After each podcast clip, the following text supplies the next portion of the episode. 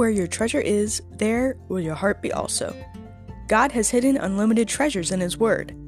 Every time we open it, we can discover a new treasure or admire an old one. What will we find today? Let's dig in. Here's Carla Early with Treasure Hunt in the Word.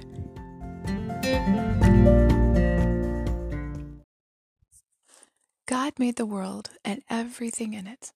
His crowning creation, man, he placed in a perfect garden full of beauty and freedom. The man's job was to tend the garden.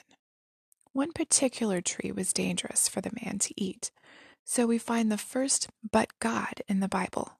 Genesis 2 16 and 17 says, But the Lord God commanded the man, saying, Of every tree of the garden you may freely eat, but of the tree of the knowledge of good and evil you shall not eat, for in the day that you eat of it you shall surely die.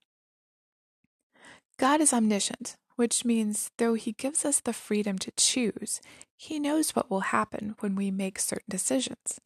He warns us against these things, sometimes through the Bible, sometimes through our conscience, or sometimes through other people who've already been there, done that.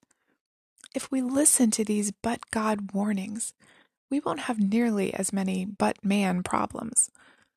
I'm sure you've read Genesis 3, so you're not at all surprised to see that the first man and his wife chose to ignore this warning and rebel against God.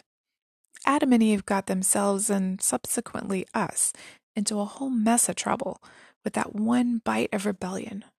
That piece of fruit looked so good, but there was so much attached to it.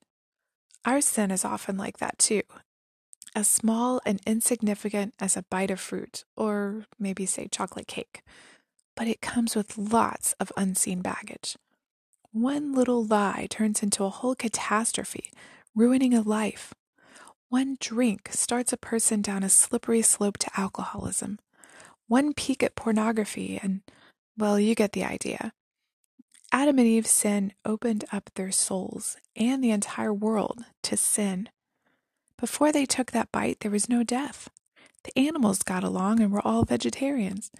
There was no sweat, no decay, no weeds, no thorns, no tears, no sorrow, no pain. In short, it was all perfect. But they chose to sin. And everything at that moment began to die. The Lord, being omniscient, knew about this rebellion. He could have gotten mad and zap, just gotten rid of these rebellious people and started over with new ones. But he didn't. Why? Because he loved them. That's the biggest but God ever. It's God's love. And because he loves us, he extends grace to us and mercy, hope, forgiveness, and ultimately the gift of salvation. It literally doesn't matter what you've done, from one little white lie to killing someone and everything in between. God loves you, just like He loved Adam and Eve. There's nothing He refuses to forgive if you just ask with a repentant heart. What amazes me most is that God loved us so much that He already had the plan of how He would provide us salvation even before Adam and Eve sinned. This wasn't plan B.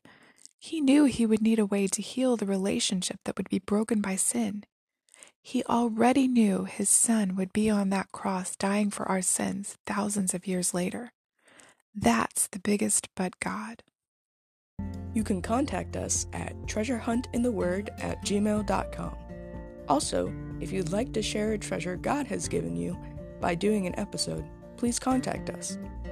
You can listen to other episodes on our website which you'll find in the description below.